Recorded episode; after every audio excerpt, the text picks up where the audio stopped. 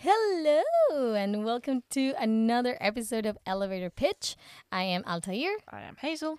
And welcome to the third episode of Binge Week. Yeah. As you know, this podcast usually is about we introduce each other films that the other one hasn't seen before, and then we talk about it, but every so often, yeah.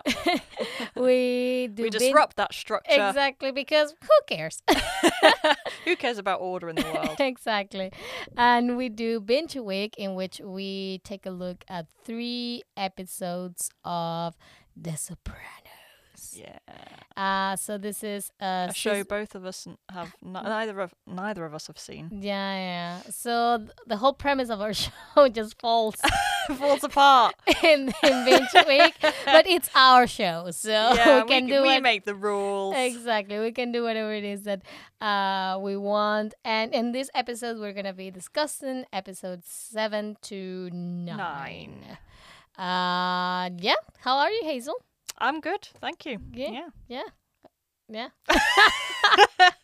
I mean, we already live together. There's not much to catch up on, really. It's not like, hey, how was your week? Oh, well, I know because I live with you. So. Exactly. I know how boring it was. So. Oh, God. Let's just dive into it, I guess. Yeah, let's get started. I mean, I guess we have a lot to talk about. We did like a full binge this week. Yeah. So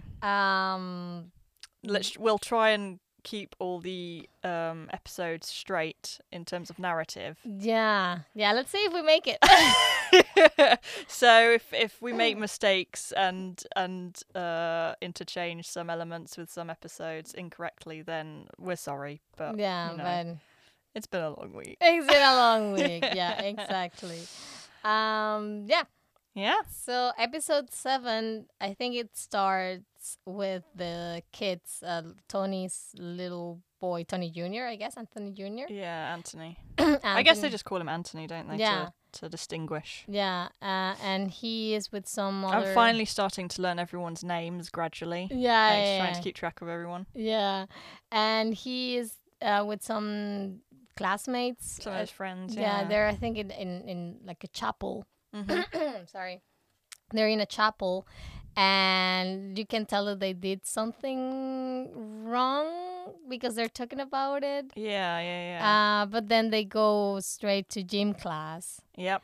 Not a great combo. Church and gym class. And I think like they go to the end of the gym, like the end of the row, and they have to jump and do all these gym things that you do. Sporty things that you do. And I think they start laughing, and the coach they're like giggling away and they're not really doing the exercises as they should be. Exactly. And so the coach comes in, do you have something to tell me? Okay. And like I think he intensifies a little bit like the exercises that they have to do. Yeah. And one of them just starts saying, I'm feeling very sick, and I cannot do this anymore. And then he's about to throw up. And then that was one interesting part because he said, I have to throw up, and then he goes away, and off camera you hear the retching. You hear the puking. Yeah. And I thought that was very funny how they don't show the puke.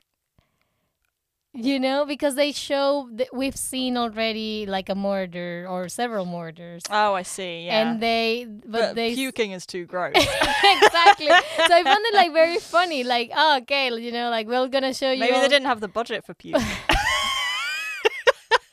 They used it on all the murders and the crime stuff. All the fake blood. That's where the special effects budget goes to. Yeah, exactly. Yeah, maybe. But I love how they don't show the puke. It's one of my notes because I don't know. Like I thought they were gonna show it. I was eating while we were watching this episode, and I even looked away. Yeah, because I thought, oh God, no, they're gonna show puke, and they didn't. And I thought, interesting choice of. They chose to show everyone else's reactions, I guess. Exactly. Yeah.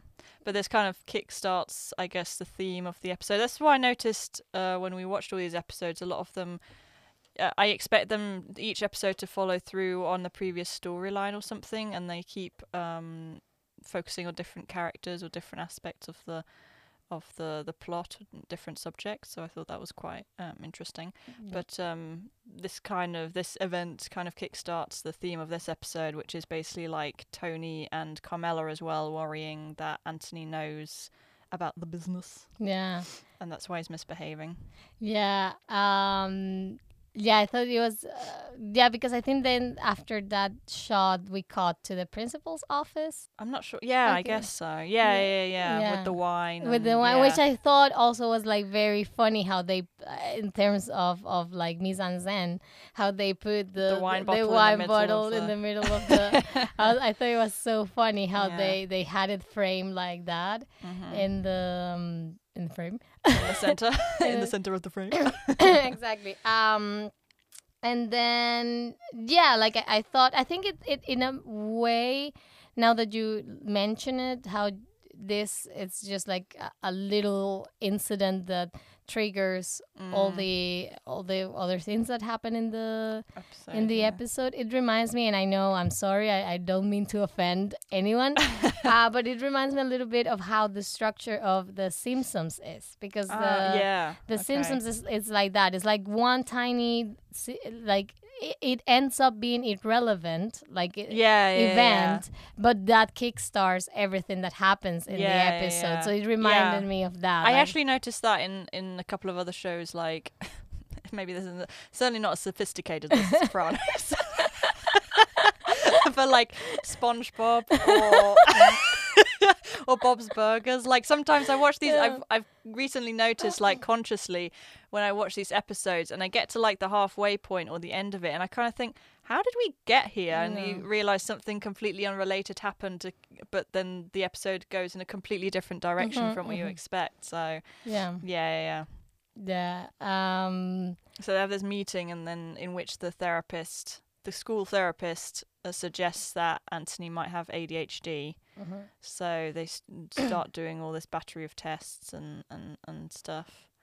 Yeah. And then we have like the whole kind of concern of Carmela and also Tony. Yeah. Because then they also, I found quite interesting, because they're in the bedroom and they're just talking about it, and they come on to like Meadow as well, whether she knows. And I found it really interesting, the editing in this bit where they literally just put edit in literally just a glimpse of like this flashback of when Meadow confronted Tony in college, asking him if he was in the mob and stuff. I thought that was quite interesting how they just flickers really throughout the conversation. And I think it also shows us a little bit more about Carmela, because I think that up until now, I mean, we had the episode of college where she says that she knows that Tony is involved in illegal activities. But now we know how, she's not only aware of that and overlooks it, but in a way she's also part of it. You get a lot more, you're much more aware of the fact that she actually is very aware of what's going on and how the kids might be affected. And then I think I think what's very interesting about this episode is how we go on a little bit deeper into Tony's childhood. I thought that was really interesting to see, in a way, like his role models. And like you see, so it's maybe it's not genetic, like he says it is, like in his therapy session with Dr. Melfi, but it is behavior that he learned in a way. Definitely. I mean, you totally understand, you get a much better understanding of how he turned out the way that he did, and also like the glimpses you get of his mother as well, how she behaved. You get this flashback to him explaining to Dr. Melfi the first time he saw his father beat someone up, and that he knew he was up to, and also the fact that his father also beat him as well. I also thought it was because I don't know if they had mentioned that before in the episodes about his sisters, yeah. But but we've never seen him in that environment, like in that relationship with sisters or siblings of any kind. That's true, yeah. And then we see, I mean, it's not like it's the center of the episode, but then you see that's the sister. Look at what the relationship is like. So I thought that was very interesting. I think it makes the character, of course, more relatable, also more human. Yeah. I think the little kid that they casted is really cute. as young Tony. As young Tony. It's it's like, oh, look at that. Oh, look at you. Look what you became. Yeah. What was I gonna say?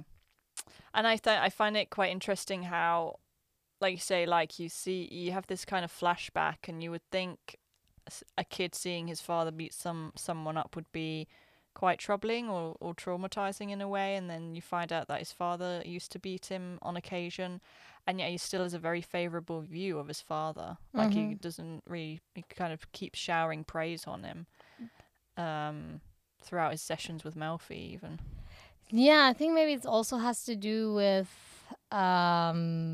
this idea of family, right? Like it doesn't matter who your family is, how they are, they're still family, and you still have to, in a way, defend them or have their back, I guess. Yeah. Which as I think is something that we see also in the relationship with his mother. Of course that disintegrates yeah. But I think it has to do a lot with that. I mean, from what I've seen so far, maybe we'll see in season 2 that, I don't know, the father was a piece of shit, and he I already think it's you see it with his mother as well. I can't remember which episode it is exactly, we'll probably get around to it, but the fact that Carmela points out to his mother at some point, you know, his mother keeps going on about how his father was a saint, yeah, and Carmela points out, well, you never told him that when he was alive. And I wonder if this is both, you know, I think we have a tendency when people die to try and venerate them or put them in a good light, even if they weren't always the best of people. And I think maybe that also applies to Tony in this case. Yeah, probably it has to do with we have to honor the death. You cannot speak ill of the dead. Exactly. That's the thing. Yeah. Yeah. I don't know. I was going to say something, but I forgot. Yeah, and then I guess in this session with Melfi, we also get him. He finally admits he has a girlfriend. You kind of get to see this more, I guess, spiteful side towards Melfi now, I think. And after she, quote-unquote, rejected him. Yeah. Finally admitting that he had a girlfriend. I think it was interesting that he finally told her now and that he kept it from her up until now. Yeah, I was wondering if like maybe he wanted and also mentioning like the fact that she's like 24. Yeah. And asking Melfi how old she was and yeah, maybe also he wants to try to make her a little bit jealous. Yeah, exactly. Yeah. I was gonna speak Spanish. Sorry. This has turned into a Chatterbox podcast. Chatterbug. I'm so sorry. I think my brain is fried. It's better like me. And I also Melfi says that, no? She says her interesting you had mentioned that you had a girlfriend, and I think this is where we see that maybe it was a plan, maybe not a plan, but maybe he did it with that intention of making her a little bit jealous, because he makes like this expression in his face. But yeah, I think it's what else? Well, I think we go back to another flashbacks in which we see that his father is taking his older sister somewhere. Yeah. On like trips away, and Tony keeps wanting to go with them, but he's never allowed to. So then one day he gets in the trunk of the car to see where they're going. Exactly. And then he follows them. He goes in the trunk with them until like to a amusement park, I guess. It's how you call that? A fair. Carnival. Something like that. And it's very interesting because then I think they cut back to the session and Dr. Melfi says, you felt... you must have felt really betrayed. Betrayed, yeah. And like your father was showing favoritism towards your sister and blah, blah, blah. And then we see that the reason why he was there is because he was doing something shady. And was using the dark, like everyone involved in the shady business took their daughters to the amusement park so that it wouldn't call up attention. I think they were doing something with fur, was it? Yeah, something like that. Yeah, something like very silly, I guess. I mean, it's not drugs or weapons. It's just like, they were doing something with fur and stuff like that. So I thought... It was like a good, I guess, from a writer's point of view. I think it's a really nice crime in the sense that it's not something awful that the kid is going to be traumatized by. Like, my father is, I don't know, killing puppies, for the fur. So it's still, I think it's still my father does like criminal stuff, things that he is not supposed to, but it's not that bad, I guess. And then he comes back to the city, and like I think that was also very interesting when he comes back to his home, and the mother says, your father's not gonna be home. It's not gonna come. He's gonna miss dinner. Yeah, and he says, I know, I saw him, and it's like I think it was like to see this little boy who's supposed to be like 9. He says that he was 9. I think so. Yeah. But isn't that like a very tiny kid? I don't know. Who am I to speak about tiny kids? Exactly.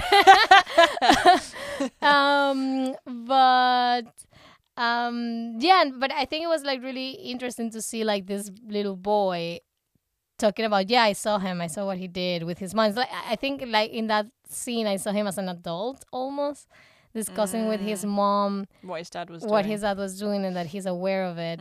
And I think probably Tony remembers that and wonders, is this what Anthony is doing? His song is he aware, just like I was, but just pretending not to. Those are the parallels that you're showing throughout the episode.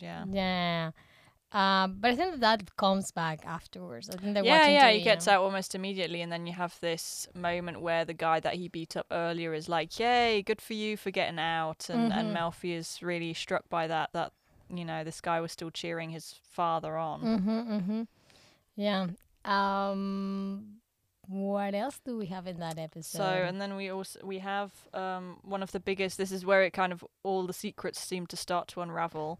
When Anthony goes to visit Tony's mum in the nursing home, and accidentally lets slip that Tony's seeing a therapist, and in typical fashion, she immediately assumes, which I find quite interesting, that she's immediately like, he must be talking about me, and what a terrible mother I've been, and blaming it all on me, and she misses no opportunity to kind of victimize herself. I think I've never hated this character more than in this episodes that we saw. She's a piece of work. For me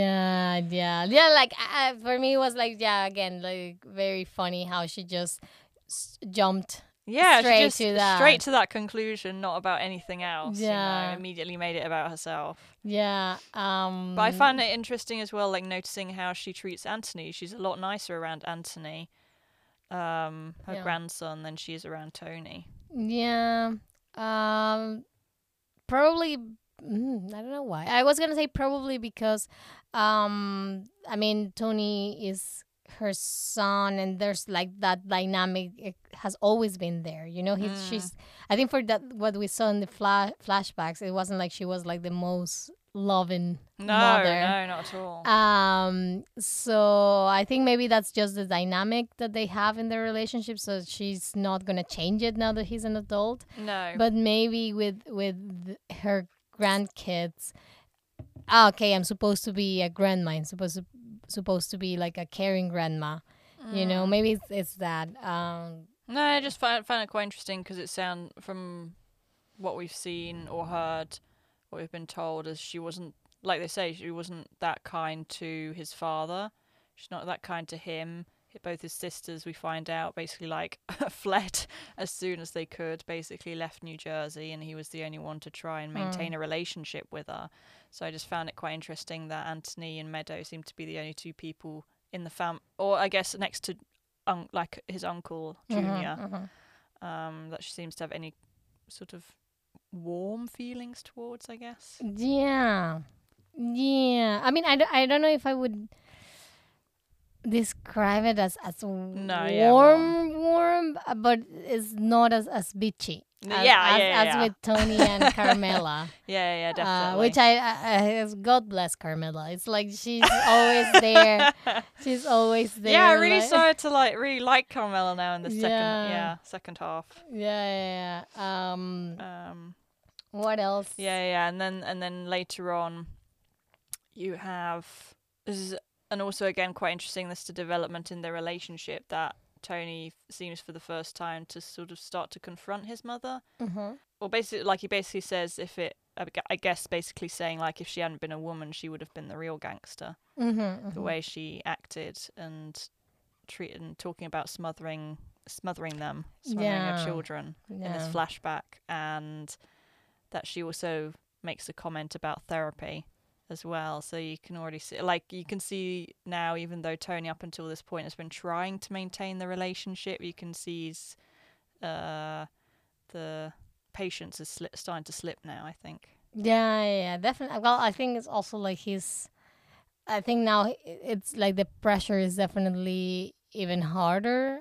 Like at the beginning, it was like the anxiety attacks and the mom.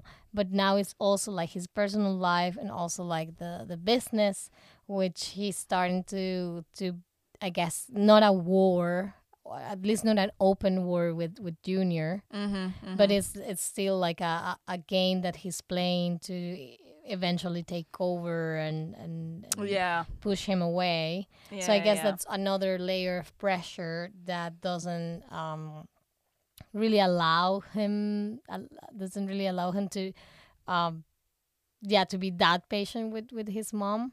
I think like he's running out of things, or good things to say, like you said, the patience, because he has to be taking care of other aspects. I also think that's just an effect of the therapy. I think it's gradually peeling back, and we see that eventually, I think in the penultimate episode, where Melfi really confronts him about his mother's behavior. And it's just a matter of time, I think, of him finally accepting who his mother is, actually. So I think that's also part of it.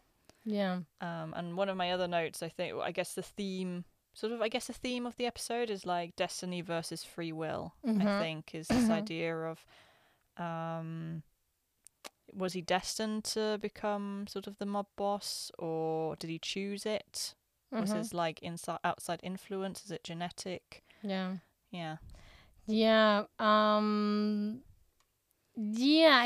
And it's that I don't know, like, would he be disappointed if Anthony becomes also a mobster? I don't know, like, because he seems to be worried about whether he knows.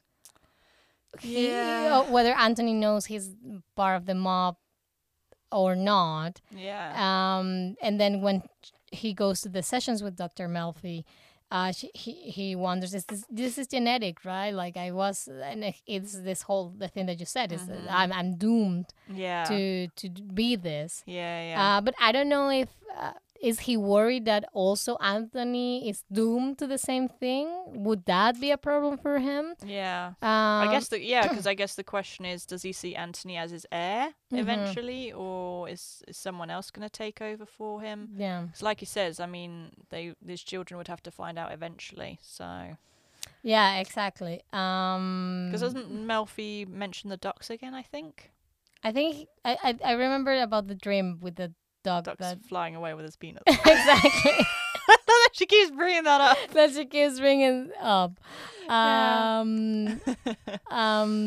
Yeah, but I don't remember. Probably she mentioned it again. About, like the birds live in the nest. The fear of his losing his family, I think. Yeah, something like that, yeah. Yeah. Yeah. Interesting. I don't know, like, because I mean, they ground him. Yeah, exactly. They still have to does all these tests, and they ground him for what he did. Yeah. But still, yeah, exactly. Like they go. I don't know why they go on a car ride. Tony and Anthony, and like there's a flat tire. Oh yes, yeah. And they have to change it.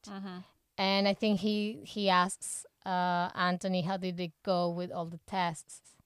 And he says, like, they say that if I don't want to tell you, I don't have to.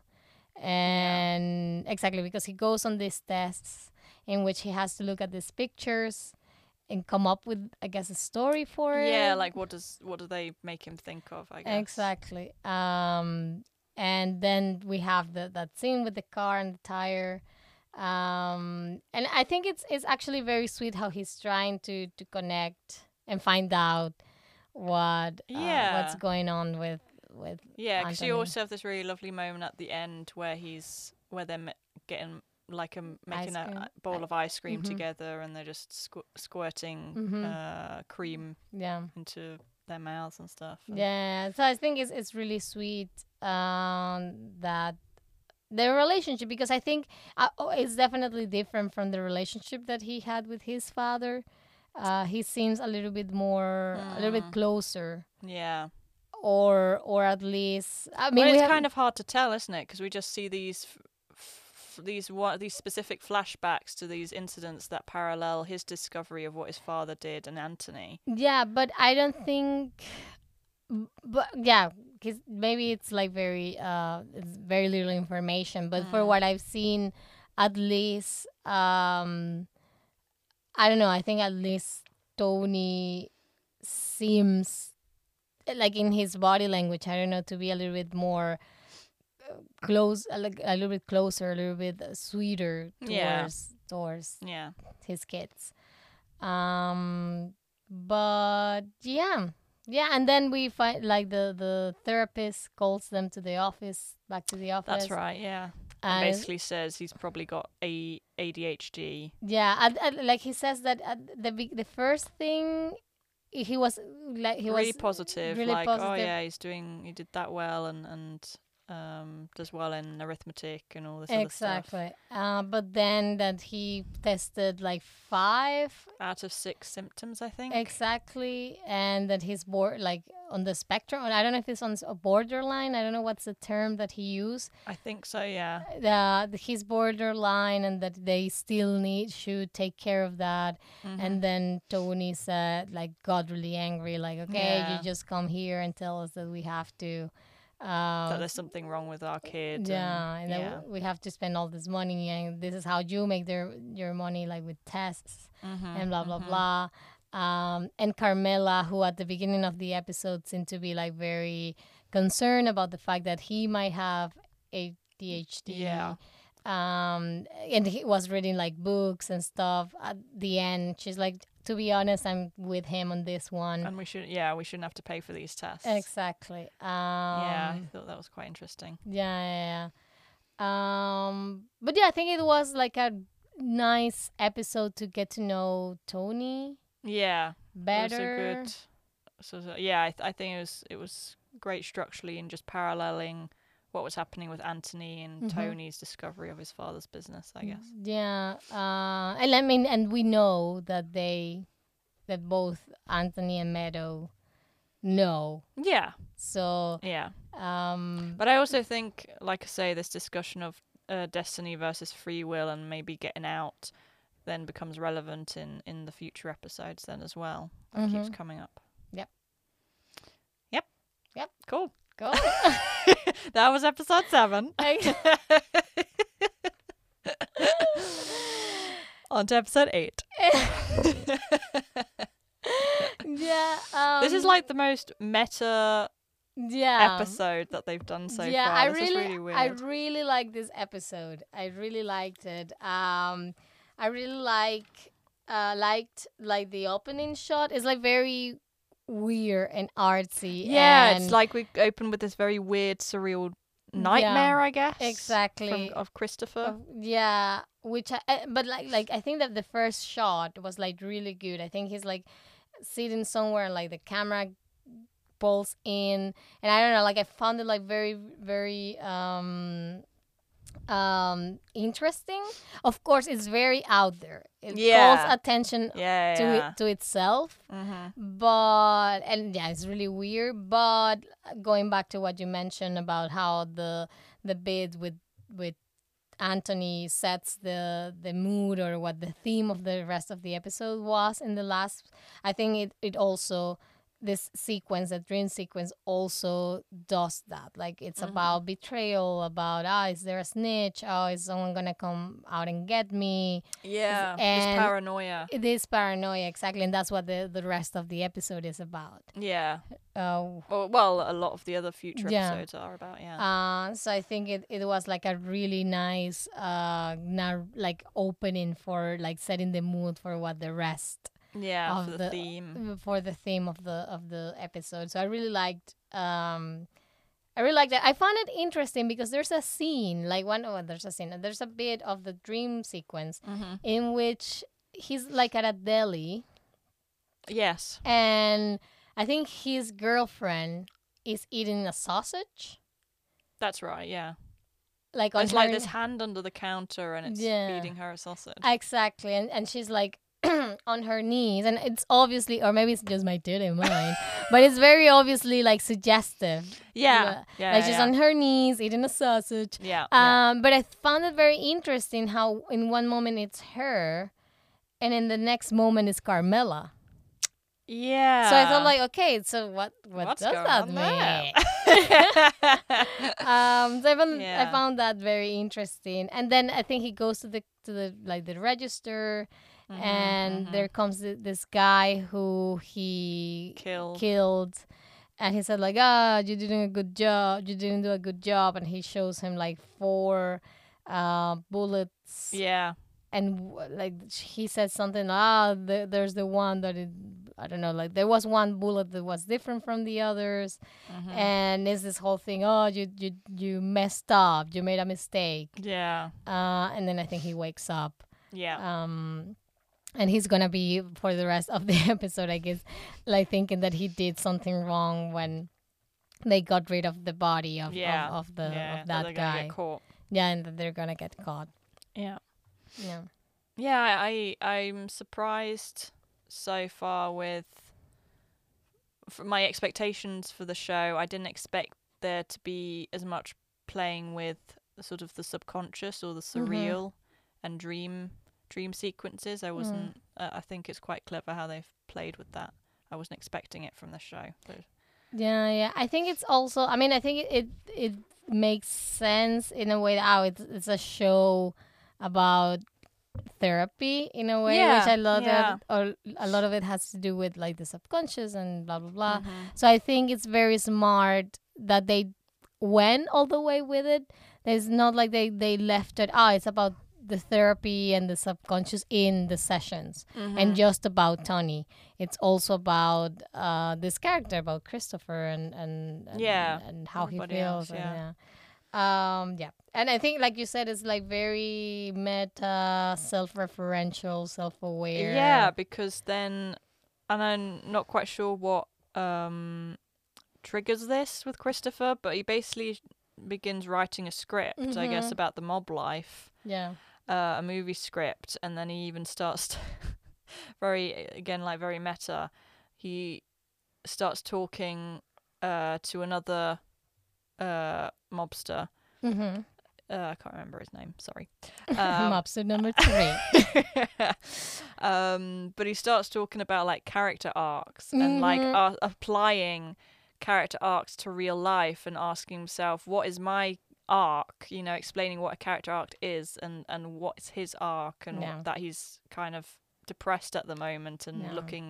looking for some meaning by trying to apply the rules of script writing to real life. Yeah I found that. I think it's Polly, the name of that mobster, is the old guy. No, yeah I think that's his name, if not I'm sorry. But yeah, I thought that was very interesting how, because I think that's something that I also sometimes do. I try to apply. Yeah, I think it's interesting because I think we're so shaped by TV and film, and I think as long as I guess humans have existed, we tell each other stories, mm-hmm. and I think that's how that's how our brain works. I think everyone, maybe eventually we realize that's not the case, but I think for a lot of our lives we see ourselves as our own protagonists. And everyone out, you know, trying to build our own story and trying to grow and facing obstacles and what have you. So yeah. I think we always try and apply the rules of storytelling to our own lives, even if that's not really how it works. Yeah,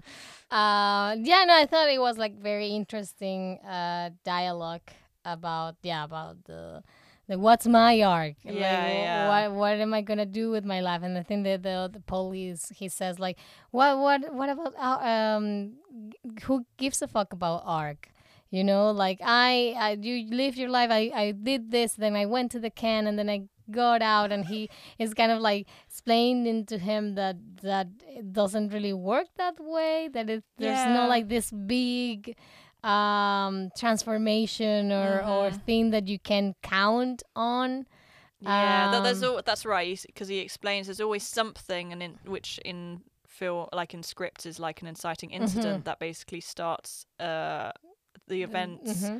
that propel the rest of the film, and that so either mainly cause, more often than not. There are exceptions to this rule, but that start the character on some kind of character development, kind of change, you know. And he's looking for that, right? Like an inciting incident of exactly of his to propel him forward, I think. Yeah, exactly, because I think I don't remember if it is in this episode or one of the other ones where he says that he hasn't really moved forward in this, like he's just the guy who does errands, and that he is not really doing anything. He's not really moving up. Exactly. Yeah. So I think that's a feeling that I think everyone can relate. A lot of like people, you feel like you're stuck, like you're not going to, you're not having the amazing life full of power, money, and that you start off somewhere and then that you work and then eventually you move forward, and that's not always the case. Exactly. So I think that was a really nice dialogue and dynamic. I do think. I mean, there's like one scene where they're having dinner and they start talking too much about Italian movies. I think it's like when Melfi's at the. Oh, that's right. Yeah. Yeah, I think that it gets a little bit too expositional there. Yeah. Yeah, that didn't. I don't know. I guess maybe that. Maybe that would be conversations that we might have, maybe, but just a casual conversation about how Italian Americans have been represented in American cinema. I think. Yeah. Exactly. Yeah. Exactly. It almost felt like it was. Because I've read up, and the show did get some criticism for reinforcing these negative stereotypes about Italian Americans, and it felt like the show was actively trying to what's the word, justify itself or try and defend itself in a way. I thought, like, I found it interesting, but it felt sort of out of place. I think I definitely felt like it was the show's response to those criticisms. Yeah, exactly. Yeah. I thought it was, hey, this is how Italians have been represented all over movie. And, but, you know, out of 20 million Italian-Americans, only about 5,000 belong to the mob. Exactly, something like that. And I think there's also a scene later on when they talk about all the good things that have come from Italy, and like the telephone was actually invented by an Italian, and Graham Bell just stole it. Yeah, I thought all these famous Italians that have contributed. Yeah, exactly. I thought it was interesting, but I thought it felt like they were preaching a little bit. Yeah, it didn't feel so. I don't know, storytelling effective, and it felt more like, hey, we love Italians. Italy's a great country. Exactly. So that's I think like the only thing that I didn't like so much about the episode, that it was too like preachy. A little bit. At times, I was like, okay, felt we like get it was trying to stave off the criticism leveled at it. Yeah, it was like, okay, we get it. Italians are great. And they are. You are. If there are Italians listening to this episode, you are great. We love you. We love you. We love your food. We love your weather. Yep. We love your everything. Yeah. So, cool. Yeah. Yeah, and then we, right at the beginning, we also, this kind of becomes the overarching conflict for them is these indictments by the FBI, and they all leave this wedding to go and destroy all this evidence that they have, and like get rid of the guns that they have in the house and all this money, and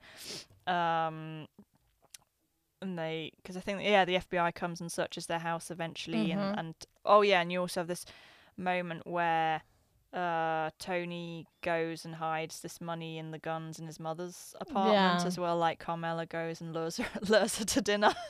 Yeah, I thought that was also like a very a light on Carmela's character.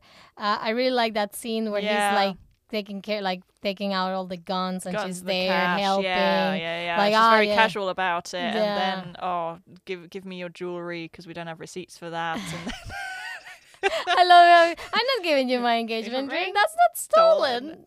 Is it? No, of course not.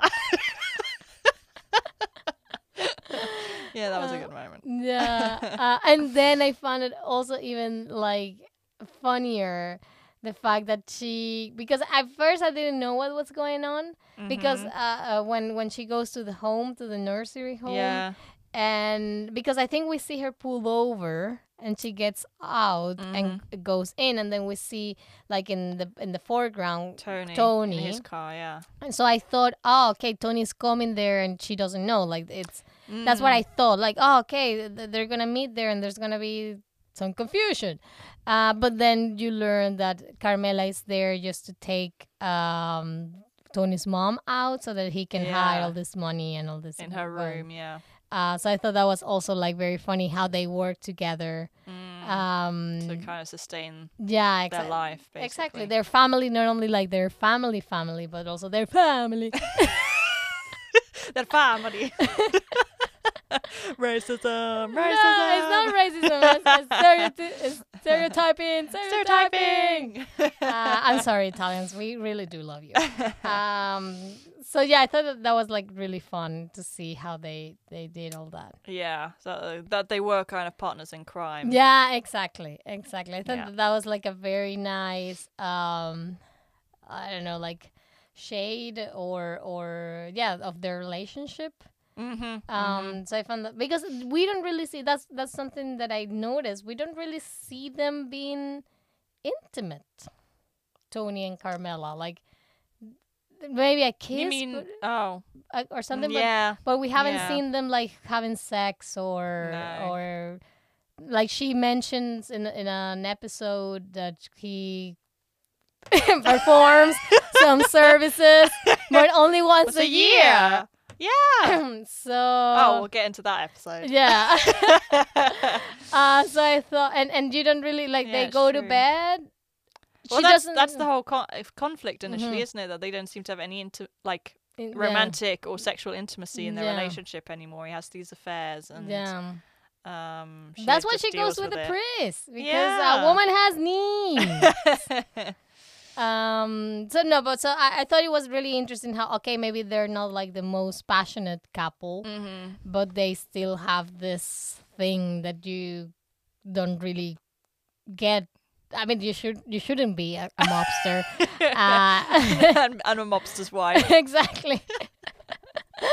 But I mean, all of these, because you see some of these other mobsters and their wives like burning some of this evidence, so it's like all these women are complicit. They all know what's going on. I was at some point I thought of asking you, what do you think makes women go into that lifestyle? Like, what do you think says like, oh yeah, I'm in love with this guy?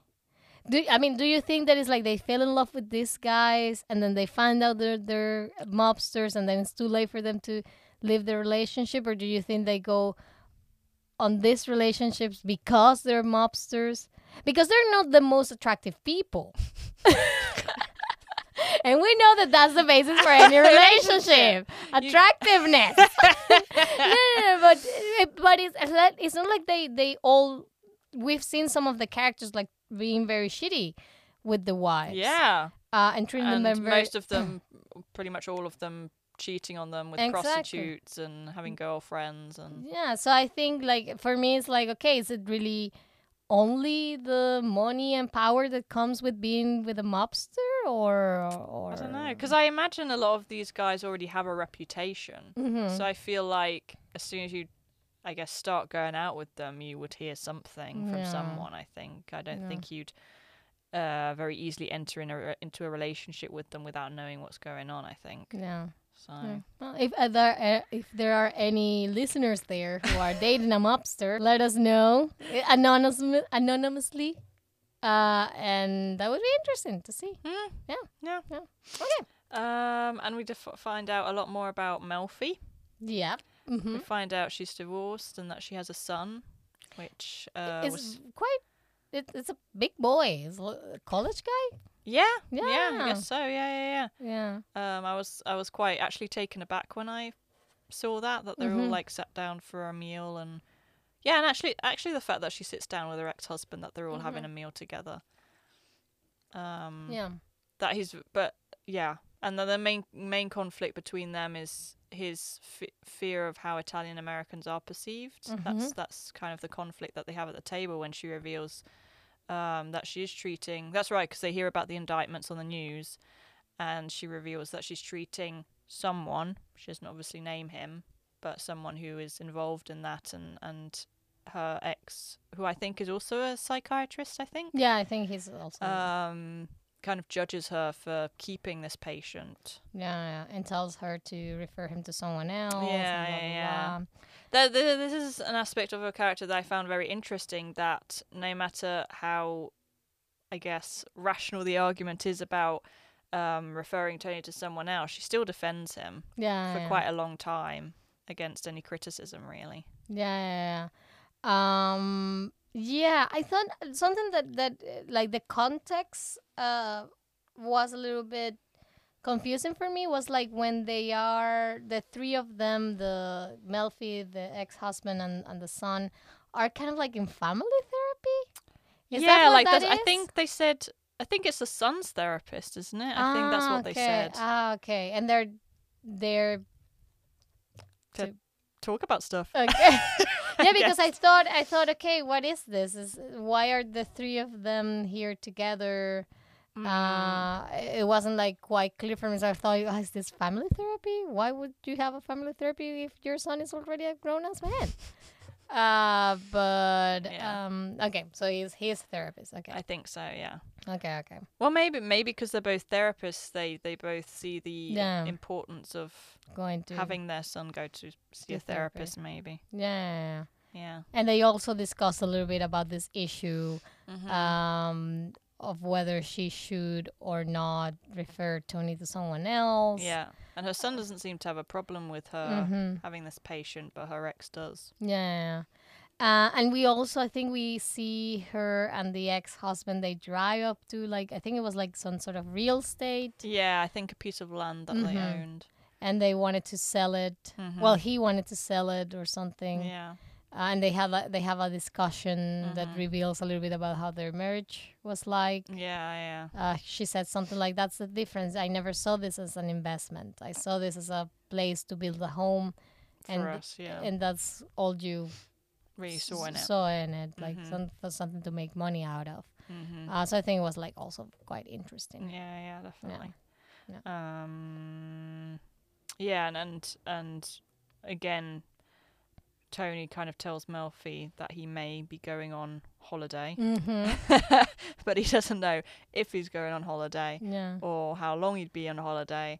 So again, it's this kind of that she's also complicit in what's going on. Yeah, yeah, yeah, yeah. I think that's. Oh, and that's right. And then we have this is the secrets keep spilling. Mm-hmm.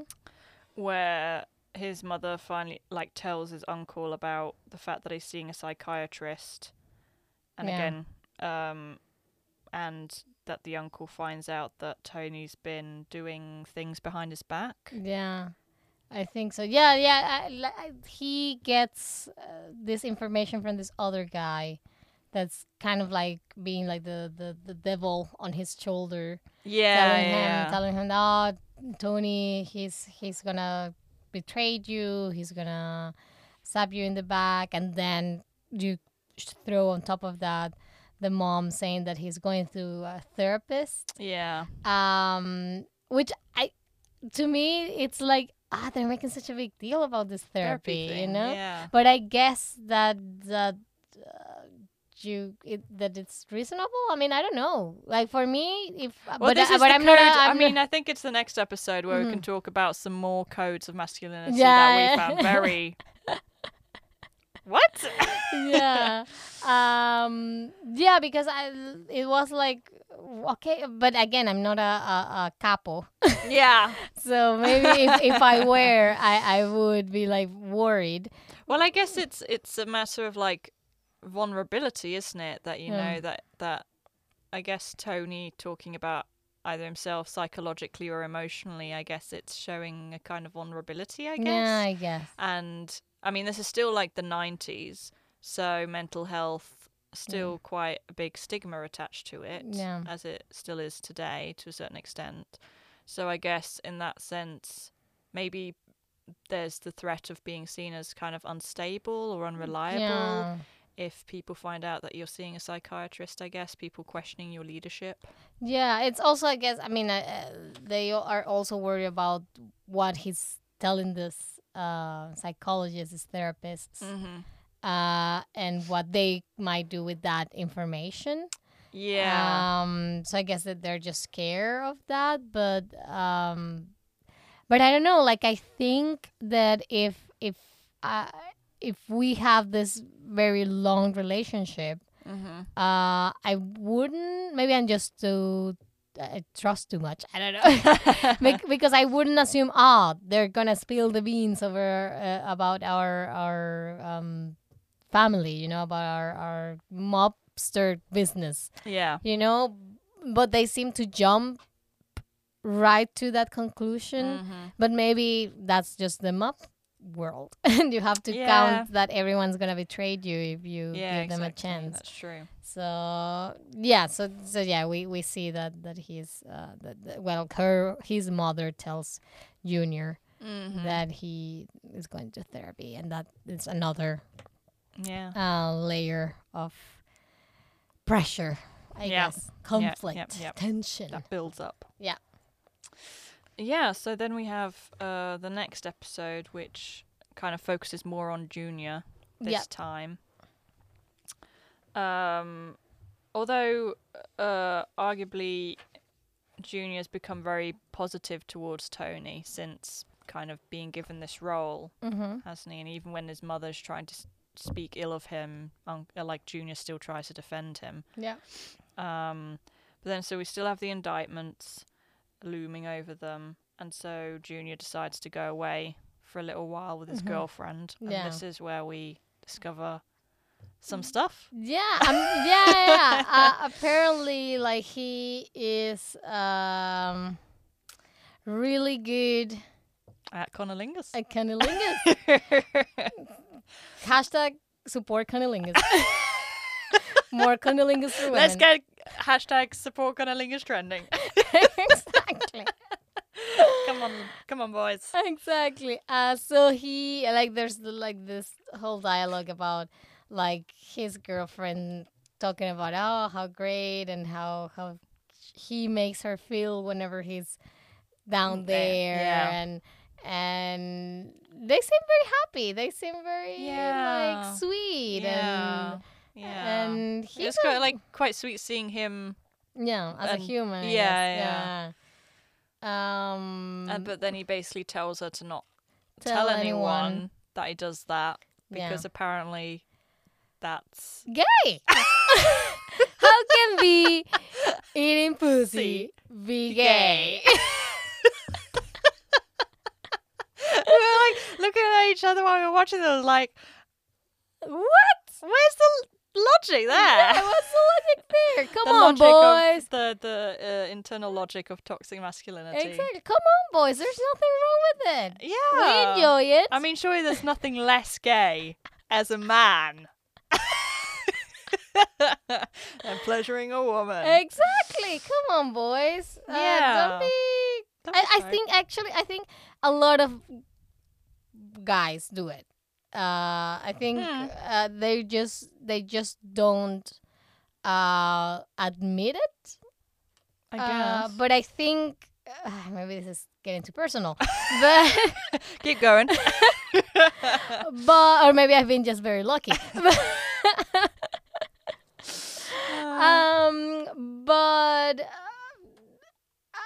I've never encountered someone who says that he's not gonna do it. Okay. So I think it's more a thing of they don't admit that they do it, but they do. But admit you do it. Yeah. Women admit that they give blowjobs every time. So why would you? Yeah. I'm sure. Surely that will help you get women. Exactly. If you admit that. Exactly. Women appreciate that. So hashtag support cunnilingus. Okay, but that was like very interesting to see. Yeah, that was an interesting reveal, and that you have on the one hand you have Tony, who is worried about therapy making him look weak, I guess, or vulnerable. Exactly. And then you have Junior on the other side who thinks, oral sex makes you a pussy for some reason. And you see that conflict, but I think it was I commend them for talking about female pleasure. Yeah, I think it's in the 90s. Yeah, 99. That was very because I really felt for Carmela. Yeah, like when they have this discussion, like because Junior's girlfriend basically talks to her manicurist. Yeah, like a beautician or something. Yeah. And that's how Carmela heard about it. Yeah, and she tells Tony. Yeah. And she reveals that, he does it maybe like once a year. Once for her. A year, yeah. And I was like, oh, Carmela. Come on, girl. Go get your cunnilingus from the priest. Yeah. I thought it was like, aw. Yeah, I mean, like she even says that probably all of the mobster friends do it. Yeah, she does say that. Yeah, exactly. She's like, oh, you're all hypocrites. Like, you all do it. Yeah, exactly. And then he gets like, what happens in this bedroom stays in this bedroom. And then she says like, for once a year, I think I can hold my keep my mouth shut. Exactly. So yeah, guys, don't do it just for the girl's birthday. Yeah. Do it on a regular basis. Yeah. Okay. Yeah. We appreciate that. Exactly. Thank you. Okay. That's our public service for today. Public health announcement. Let's go back to the plot. But yeah, and so this is, and then they have this, Junior and Tony have this golfing session together. Mm-hmm. And this kind of spat develops between them. Yeah. I think Junior says, makes some comment towards Tony, and then Tony starts making these horrible jokes about like how it smells like sushi. Yeah. And then yeah, he lets Junior know that he knows. Yeah. And that's what really kind of like, I don't know if it's the last drop, but it's definitely it gets him very, very angry. Yeah. Pushes Junior and in the most heartbreaking scene, I think, like when Junior goes and breaks up with his girlfriend. Yeah, like in a very it's kind of stupid, but at the same time very mean way, because he grabs a pie and just mashes it on her face. Yeah. And it's like, oh, and she's like, go back to Junior. Yeah, and he fires her as well. Like, she was obviously working for them, and he says, pack your stuff up and get out. Yeah. But yeah, that was it's very like heartbreaking in the fact that it's like clearly they had like a really good relationship that made both of them happy, and the fact that his reputation, I guess, is more important or dominates it. Yeah. It's quite sad. Yeah. Don't let your reputation dominate your relationship, guys. Come on, guys. Yeah, but we also on that episode have I think the whole bit with the coach. Yeah. So that was the second plot is that Tony's daughter is in this like football team, and initially the conflict is that the coach is about to leave and they want him to stay because he's been coaching, like the team's been performing quite well. But then you get this moment with Meadow and her friends, and then they find one of her friends, Ali, like cutting herself or like cutting her wrists. So it was it's question of like, was it, and this is what Melfi asked, like, was it genuine a suicide attempt, or was it like a cry for help? Yeah, I think it's and I think he says like that the version that we hear at the beginning is that it's her parents are getting a divorce, and that's why she did that. But I also find it very interesting because the coach is apparently leaving, and the mobsters don't want that to happen. So I find like very funny how they use kind of like their powers and their influence to try to get him to stay. Yeah. I thought it was very funny to see how those little things can just set this whole machine in motion. Just so that they can make a coach stay in a high school soccer team. Yeah, like that's what like I said out. I think it was the episode 7 that we started watching. I mentioned like, what must it be like to be the teacher of like a mob boss's kid, because exactly, you cannot really do anything. Like you cannot. I mean, I guess you could reprehend them, but you have to be aware that could get you into trouble. Exactly. But I thought it was very funny how they would go all the way there just to make this random guy just stay here. Just for like a girls' school soccer team. Exactly. You know? Football team, rather. Exactly. So I thought that was very funny. But I think also what's even the best bit about this episode, I think, is then how they flip the whole situation. Because then you find out that the reason why the girl Ali tried to slip her wrist is because she's having sex, or was having sex, with the coach, and she's which is statutory rape. Exactly. So it's very sad. Yeah. She's very sad that the guy is leaving. Apparently she wants him to leave his wife for her. Yeah. So it was like very interesting to see, like Tony is very excited that they're gonna try to make him stay, and they all are doing all their best efforts to make him stay, and all of a sudden but you can tell like throughout the whole thing, like Meadow doesn't want him to stay and doesn't like him, and they kind of roll their eyes whenever they talk about it, and then she wants to quit, and that's when Tony confronts her, and she tells them. Yeah, and also like the fact that it's like just for a moment Tony tries to justify it. Yeah. You know, she's a pretty girl. Maybe there was some kind of misunderstanding. And then Carmela says, like, what? Why are you turning? She's 14. Yeah. I don't know how old. What if this had been Meadow, you know? Yeah. I like a line that she says, and they're like, there shouldn't have been any kind of scenario for there to be a confusion. Yeah. You know, which I think is totally... Like, he knows how old they are. Exactly. So it's like, yeah, like, stop, come on. But then that he enters kind of like this, I guess, crossroads, I don't know, of what to do. I mean, he knows what it needs to be done. Yeah, because this is... And again, I was surprised, again, like, discussing this kind of topic almost, like, nearly 20 years before Me Too. Yeah. Of... You know, what I guess in these cases, what is restorative justice, and how well would the justice system serve them? And because basically what they're planning, I guess, is to kill the guy or castrate him. I can't remember. Something like that. Yeah, something like that. Or both. Or both. Or both, yeah. And so it's the question of, like, is that justified, or like, is it in a way kind of a stand-in for what the justice system should be doing?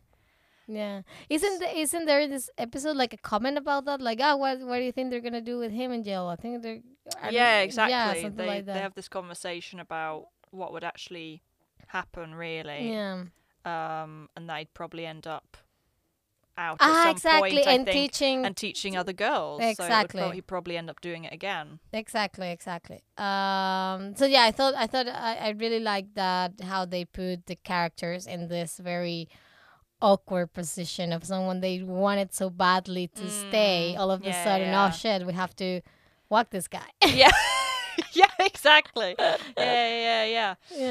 And then I think it's is it Artie, the restaurant owner, I think, who eventually goes to Tony and says, we can't have him killed. We have to call the police. And Tony initially kind of rejects that idea, but eventually, has this inner conflict of what to do, of whether to have this hitman take him out. But then eventually you find out I'm guessing it was him that called the cops. Yeah, I'm guessing too. I'm guessing that too. And he gets arrested. Yeah. So we assume that he's going to get what's coming to him. Yeah, hopefully. Yeah. So, yeah, I think it was like a really nice episode as well. I really liked, again, like the funny aspect of how a mobster deals with everyday life issues in an extraordinary out of the top way. Well, I think it was like nice in a way, like parallel stories in terms of, I guess you could talk about like sex and kind of how, I guess, like the power dynamics within relationships. And particularly like the treatment of women in those relationships. Yeah. About female desire or sexual abuse. Yep. You know, so I think that was quite interesting. Those two seem really far apart in a way. Yeah. But are quite parallel, I think, in the themes that they talk about. Yeah, definitely. And it, again, I mean, it's a show told by men. Yeah. Through men characters. And of course the female character still, I mean, Junior's girlfriend at the end of the episode is with her face covering in cake or pie. And then the other... Which, I was saying, kudos to the actress for making that scene sad when you've got literal pie on your face, which should be really funny, but it's really sad in the moment. Yeah, and so you have her, and then you have the little kid who, she's the little kid who got abused. And so I guess, it leaves these women...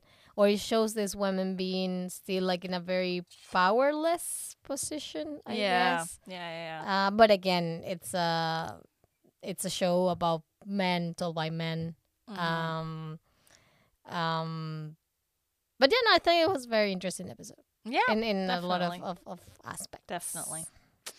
Well, and those were episodes 7 to 9 of season 1 of The Sopranos. We're nearly there, folks. Yeah, for the first season. I know. 5 more to go.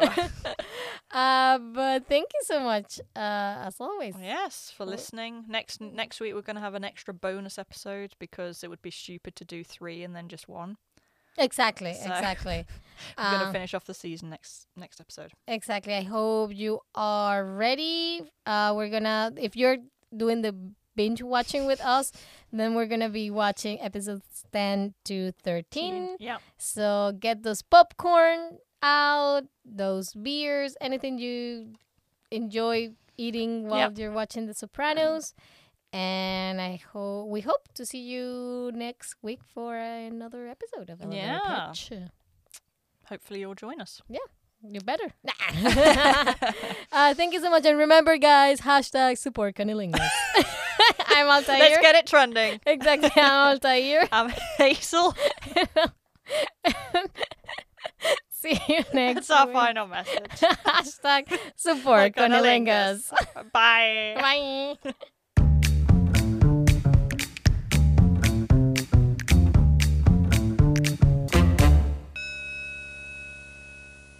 If you like this episode, why not hit that subscribe button so you'll never miss another episode? And if that's still not enough, you can follow us on Instagram at elevatorpitch_pod to stay up to date with all the latest news.